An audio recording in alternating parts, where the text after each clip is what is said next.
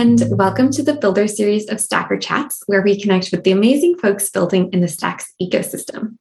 I'm Gina Abrams, and today I'm joined by special guest Aaron Blankstein, Hiro team member and senior contributor in the Stacks ecosystem. Now, Aaron's work has been instrumental in development of the Stacks blockchain, the Clarity smart contract language, and um, I think his code is in many repositories um, for, for Stacks. So, Aaron, thank you so much for joining. Yeah, thank you, Gina. I'm, I'm happy to be here. Uh, yeah. Cool. And I'm super excited to have you on today because there is so much work happening um, to scale stacks through your work and the Hiro team's work. Um, and we're going to dive a little bit deeper into that. But um, to start, I'm curious about what made you decide to join the Stacks project. Um, this was almost five years ago, um, yeah. sort of above all the other opportunities that you had as a Princeton PhD in computer science. Yeah, so when I was, uh, I guess, wrapping up my PhD program, a lot of the, the work that I had done during my PhD had, had sort of focused on computer systems, like the way web applications are deployed today, and work around like sort of user privacy on the internet and um, how we can sort of build kind of like more privacy focused uh, applications for users. And so a lot of my research had been or had covered areas of how sort of like web 2.0 had gone wrong. Like all these applications that people had built that that just sort of like ingest tons of user data. And so i'd always kind of been interested in i guess alternative models for how the internet could work or how web applications could work. And so at around this time i was sort of contacted by Muneeb and he said i have this really great really far out idea uh, and i'd love to talk to you about it. And over the course of like a hour long conversation he sort of pitched what at that point was like a very sort of pie in the sky idea about you know a new kind of internet where you know users are sort of in total ownership of their data. They have like more of a stake in the applications that are getting built the applications that they're using. And sort of powering all of this was the stacks blockchain. I, I don't think that it was at this point sort of named. It was just sort of like the idea is that this would be powered by some blockchain. And the pitch was, hey, come and build this. And I thought to myself, you know, this really resonates with like a lot of sort of the problems that I've seen in uh, the web as it was then and sort of still is today. And so I thought, you know, this sounds like a great project to join. It would be really exciting and uh, maybe we'll build something amazing. And yeah, I, uh, I'm glad I made that decision. And what a journey being able to sort of see it from inception all the way to, to now. And there are lots of applications in production, et cetera. Um, so, can you share a little bit more background on some of the responsibilities you've had really fulfilling this vision through the Stacks blockchain and Clarity?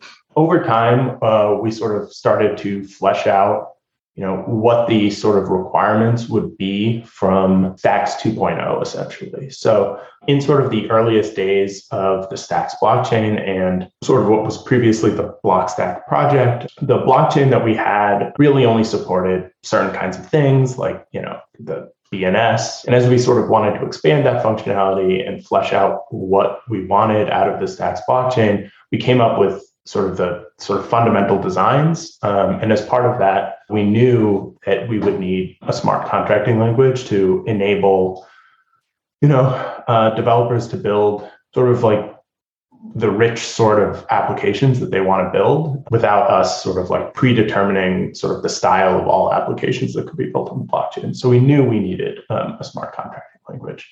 And so once we knew we wanted one, the question was, okay, what is the design of this going to look like? Um, and how is it going to be implemented? And so over time, we sort of hashed out the design of Clarity. And I, I was pretty instrumental in the design of Clarity, in particular, you know, ensuring that the Clarity language sort of wasn't uh, Turing complete, such that it could be analyzed through uh, static analysis to tell you things like, you know, whether or not a smart contract function will ever complete, approximately how much it would cost to execute, um, all sorts of things like that. The Clarity type system, I was pretty instrumental in the design of that. And then also the initial implementation work of Clarity uh, for Stacks 2.0, as well as our proof of transfer um, algorithm. Thank you. And what team do you work on currently at Hiro? And can you also elaborate on the work that's done by the Hiro team versus the Stacks Foundation or other independent entities? Yeah, sure. So at the Hiro team, uh, I'm a member of our uh, Stacks platform team. Maybe you'll hear called the Splat team. I was instrumental in that abbreviation. Uh, so, you know, point there. But uh, yeah, as part of the platform team, you know, I help the Hiro engineers ensure that sort of uh, the developer platform that we have. So this encompasses things like the API that powers the Explorer, as well as um, developer tools like the Stacks.js or Clarinet. I, I help uh, ensure that those things sort of capture the goings on of the blockchain work. And then I also work a lot on uh, proposing changes and, and implementing some of these proposed changes in the Stacks blockchain repo as sort of from the perspective of like a Hiro contributor. So Hiro as a company uh, has you know views about what sort of features the Stacks blockchain should have. And as part of you know those opinions, you know we submit proposals. Um, those proposals are reviewed by other participants in the ecosystem, like maybe Stacks Foundation, miners, other people like that. And as those are reviewed, we can sort of work on an implementation. So while Hiro, I think, doesn't like have full maintenance responsibility of like the Stacks blockchain repository, uh, we are sort of con- contributors to it. Um, and so, yeah. Awesome. Thank you. Um, and so today in this episode, we're going to focus a lot on scalability, ongoing develops in this realm. Um, and of course, you bring this unique perspective um, on the Stacks blockchain, how it was developed well before Stacks 2.0, et cetera. Um, can you just provide some high level context to set the stage on scalability in terms of sort of the recent traction that we're seeing um, and some of the associated challenges and, and sort of growing pains for the network?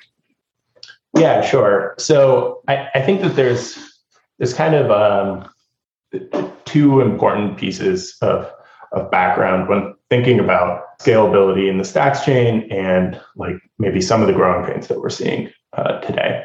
So uh, one of these is that the stacks blockchain is it's not un- unique in this design choice, but it is different than sort of the majority of chains that we see today in a particular design choice, which is that the Stacks blockchain is an open membership blockchain, meaning anyone uh, can choose to become a miner. You do not need to have um, some certain you know value of stacks to participate in sort of staking algorithm. You don't need to like register in a kind of like BFT protocol you can just start mining. So it's open membership. And then, two, much like Bitcoin, the Stacks blockchain views decentralization in a pretty maximalist way. Um, and one of these maximalist views of decentralization is that not only should anyone be able to become a miner, but the the like compute resources required to sort of follow the blockchain should remain relatively modest.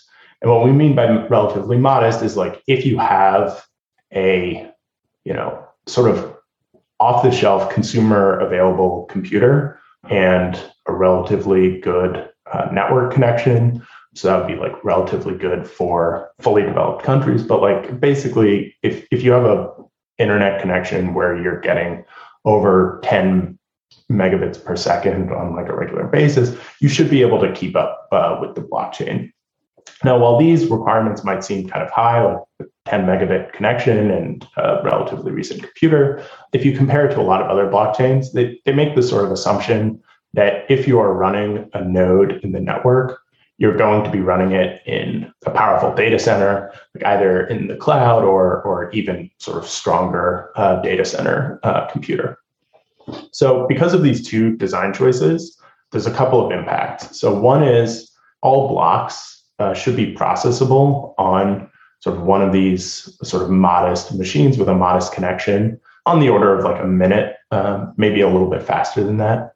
And then the, the second thing that falls out of this is that blocks should be relatively small. So in Bitcoin's case, you know, blocks are around two megabytes, uh, and that's what we chose for Stacks as well, because we sort of have the same desired uh, bandwidth requirements. So because of those two things, there's just a limit on the number of transactions that can be included in a block. The block can be at most a minute, and it can be at most two megabytes of data. Okay, so that's sort of one constraint. The second is that when Stacks 2.0 launched, we had very precise measurements of how the Stacks blockchain performed some of its database operations, but not all of the Clarity runtime operations. And so at the time of launch, we took a, a very pessimistic view of the sort of maximum runtime of various transactions, various clarity instructions. And we said, you know, in the worst case, what this will mean is that, you know, blocks will be a little bit faster to process than we expected. You know, maybe blocks will be 10 seconds to process rather than a minute. And later on, we'll be able to enable changes either through like a cost voting process or a SIP proposed uh, fork to sort of like correct those changes. But right now, we we're, we were just trying to avoid um, the possibility that we could have like 10 minute blocks, which would um, prevent people from making sort of forward progress as miners.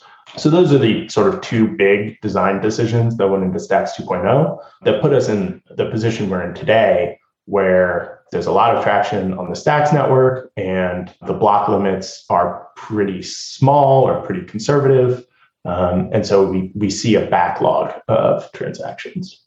Thank you. And this also sounds like there's a fair amount of opportunity um, to sort of improve things. So, yeah. Um, You've worked closely on a network upgrade proposal called SIP 12, and I'd love to dive deeper in that. Um, there was a forum post that was recently published on the topic, and we'll link that below in the description. Um, but again, this is a costs only network upgrade. Um, can you essentially outline some of the key components that are included in the SIP um, and, yeah, what, what those improvements are? The SIP uh, covers basically two topics. So the first topic it covers is like how the SIP itself would get activated. Um, so it's like how do you measure support for the SIP? Um, how would the SIP, once it's implemented, be sort of rolled out in a hard fork? Like how would participants know? How would participants signal? All that kind of stuff. And then the second part of the SIP is really about like what the actual changes in the network uh, would be. So uh, the second part is where all of the cost changes are. So these are broken down into a couple different categories, but at a high level, there's there's sort of two different proposed changes. So one of the proposed set of changes is saying, okay, we have the sort of Stacks blockchain and Clarity runtime that we have today, but we're assessing the cost of operations in a really, really conservative way. So the question that we were asking is like, okay, what if we were trying to sort of like lower the bounds on that cost assessment and make the cost assessment more closely match what we actually see in the performance of the implementation we have today. So there was a lot of benchmarking work uh, that went into this. There's a project called Clarity Benchmarking on GitHub. I think it's referenced in the SIP and also the forum post, where you can see all the benchmarks we ran, where basically what these benchmarks are is you take a bunch of clarity operations, you measure them on different devices, and you sort of see how long they actually take to process. And then based on that, you sort of adjust how the Clarity virtual machine in the Stacks blockchain counts costs for those operations. So that's like one class of changes.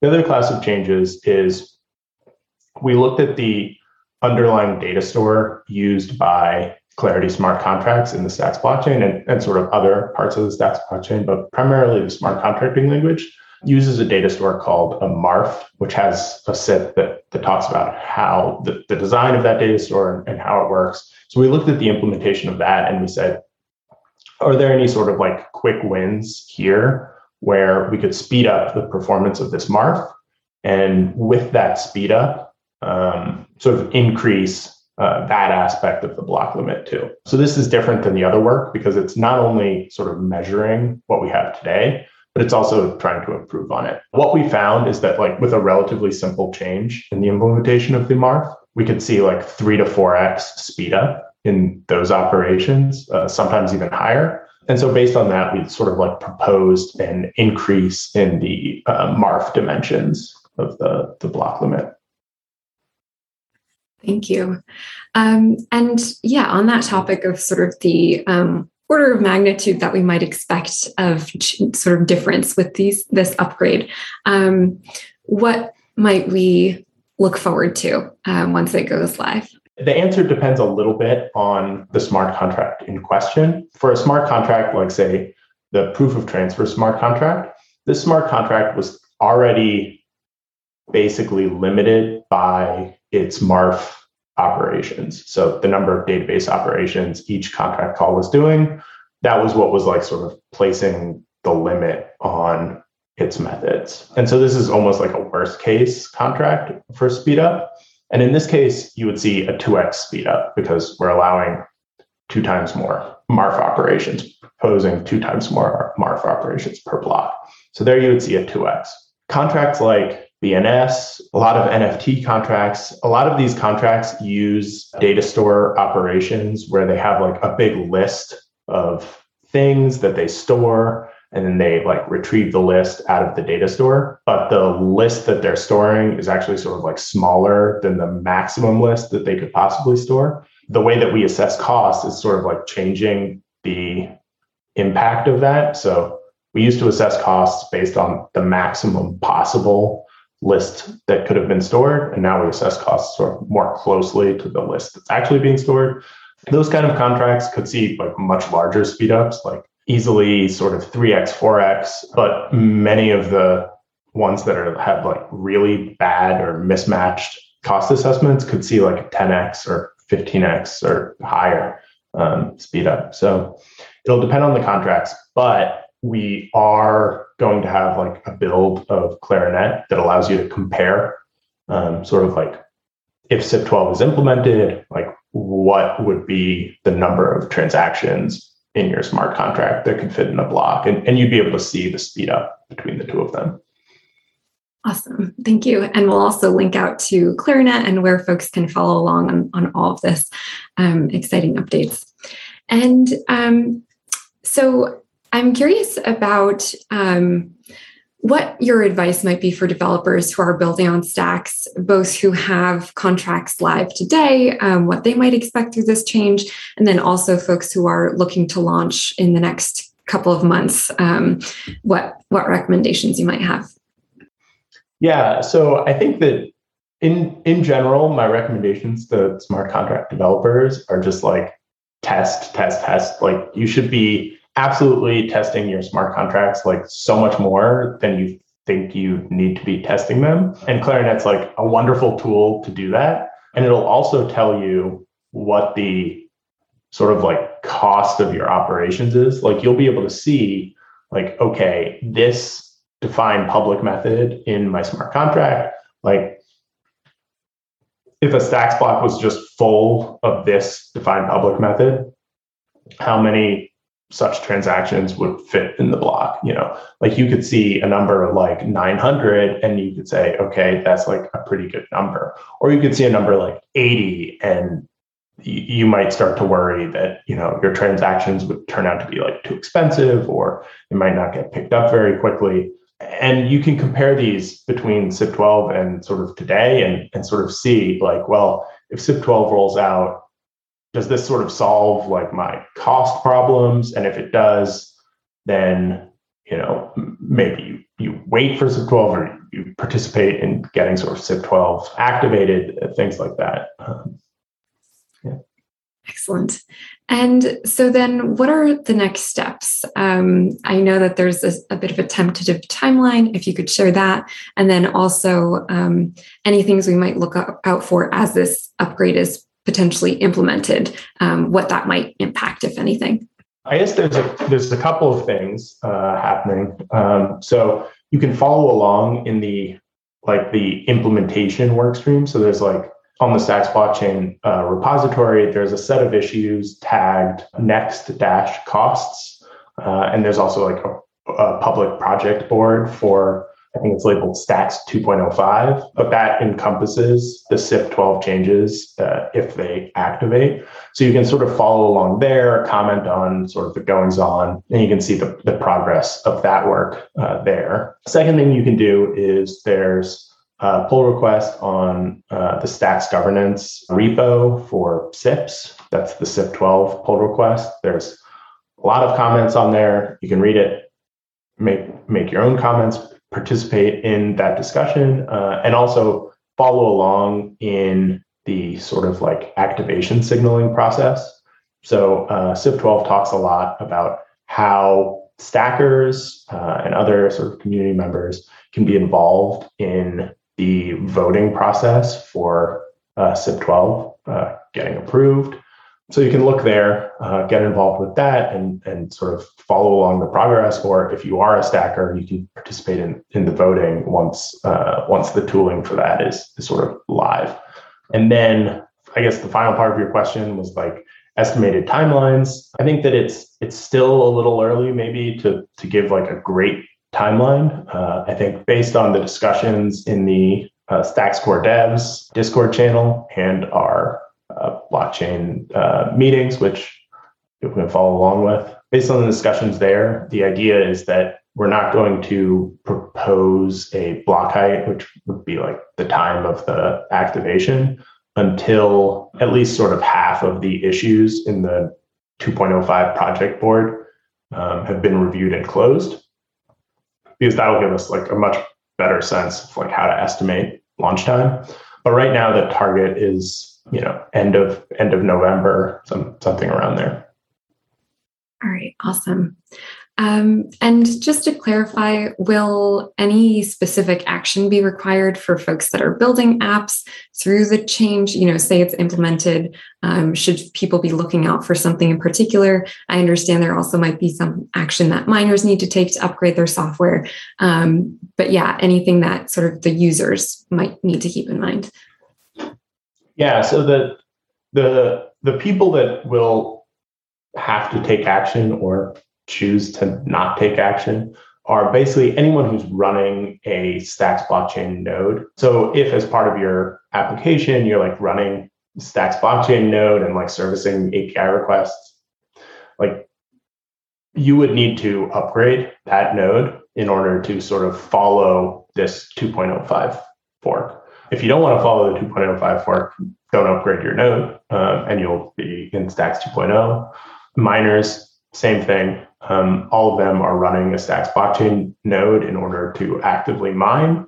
They would need to upgrade. So yeah. But if you're just a smart contract developer, you just like launch your smart contract, you're not running a node yourself, then there's nothing you need to do. Also, nothing about the Clarity um, language itself is changing. So your smart contract today could be written exactly the same as your smart contract tomorrow. It just might have um, different costs. So, thank you. Um, and so, switching gears a little bit, another part of um, ongoing work on scalability is fee estimation toward yeah. the more robust fee market on Stacks, and also the corresponding implementation in the Hiro wallet. Um, and so I'd love to hear a little bit more about this and sort of what might users expect um, in terms of this fee network emerging. Um, yeah, anything along those lines. Yeah, sure. So this workstream, uh, unlike the SIP12 workstream, doesn't change anything inherent about like the network. Like it doesn't change uh, the consensus rules of the network. It just sort of adds API endpoints and maybe maybe suggests changes to miner behavior that that sort of improve uh, how blocks are assembled throughout the network. So to understand these changes, I think you need to first sort of start with like how miners evaluate uh, transactions today. So what's going on in the latest release version of the Stacks blockchain is that a naive miner um, will receive transactions from users from the network. People will propagate transactions around, and these transactions won't be included in a block. And when so when a miner is assembling the block, the next block that they're trying to mine, they look at all these transactions that haven't been mined yet, and they come up with some way of ordering those transactions. And then they try to include them in a block. And then once they reach the block limit, they say, This is my block, announce it, and um, the block gets mined. What happens today in this ordering is basically the miner does uh, two things. It first sorts basically all of the transactions by the total fee paid by the transaction. And then it figures out based on the total fee paid by the transaction, what the sort of total fees would be from like a given stacks account if all their transactions were included. And then it tries to start including transactions that way. So there's a couple like weird behaviors right now in like the default miner that have to do with like, you know, does this account have like a high fee transaction that was included before or might get included later, such that the ordering isn't exactly like higher fee transactions get included more quickly. But for the most part, the way it works today is transactions are just considered by miners based on the raw fee that they pay. This works okay, but the problem is that uh, not all transactions are the same, right? My transaction for which I pay five stacks might be a hundred times less expensive for the miner to include in a block than someone else's transaction that pays 20 stacks. But the miner will include the 20 stacks one because they're sort of paying just like more than my transaction, even though my transaction, like in some sense, is like paying more for the portion of the block that it's consuming. In order to sort of fix that situation, we have a set of changes called fee estimation. In fee estimation, basically what every node in the network is doing is like as they're seeing transactions get processed, um, they come up with estimates for like what portion of the block limit any given transaction is going to consume. So this way, when the miner is looking at the mempool, they can see not only the raw fee paid by the transaction, but also the portion of the block limit that they think this transaction is going to consume. And so, uh, based on those two values, they can determine like an estimated fee rate so that they could see like the transaction that I had that was like five stacks and only occupied one one hundredth of the block is actually sort of like a much more cost effective transaction to include than this other one that maybe pays a higher fee but is 100 times more expensive. So that's like the sort of broad set of changes. It's mostly focused on sort of miner behavior. But in addition to that, we, we add endpoints that allow uh, users to obtain these estimates such that when their wallet is about to broadcast a transaction and defi- deciding what fee to pay, it can get this estimate so that it knows, like, you know, this is going to be an expensive transaction. I need to increase the fee, or this cheap transaction, I can I can reduce the fee. Um, things like that. Very cool. Thank you. Um, and I am just curious about how um, people might think long term about this fee market and um, just given sort of what we've seen in other networks where things can almost become a little bit inhibitive for transactions um, anything that that you would um, say about the fee market that's specific to stacks yeah so i guess there's there's a couple of ways in which the fee market for stacks will be slightly different than the fee market for other blockchains but mostly it'll be similar to other blockchains just because like you have a block limit. Everyone's competing to get into the block and they compete with their fee rates. So during periods of like high congestion in the network you're going to see high fees. Like that's that's sort of um, the way life is in in a blockchain. The big difference between clarity and a lot of other blockchains that support smart contracts is the way that the the fee is sort of assigned for a transaction. So in Clarity or in the Stacks blockchain, each transaction just pays like a single fee amount. Like your transaction says I'm paying 10 stacks, that is always the amount that your transaction will pay. If that's not enough to get included in a block, then you're not included in a block. Other blockchains, you know, like you can think of Ethereum, other blockchains that support smart contracts. Like the way that those work with their transaction fees is that you actually sort of specify like a maximum fee that you would ever be willing to pay, and then a fee rate such that when the transaction executes, you don't actually know how much transaction fee you're going to be paying until the transaction executes. So there's like a lot more uncertainty there on the user's end, and the model is a little bit less clear to users, um, and that can be a little bit more hostile. So, yeah. awesome, thank you. Um, and so we are coming up on our time here. I feel like we could do many more episodes covering clarity and um, you know other topics because of such a, a, breadth and depth of knowledge here. Um, so we'll include links for where folks can follow along. Um, you know, you really work, I think, a lot in public on GitHub, um, collaborating with folks that are maybe pseudonymous or other entities.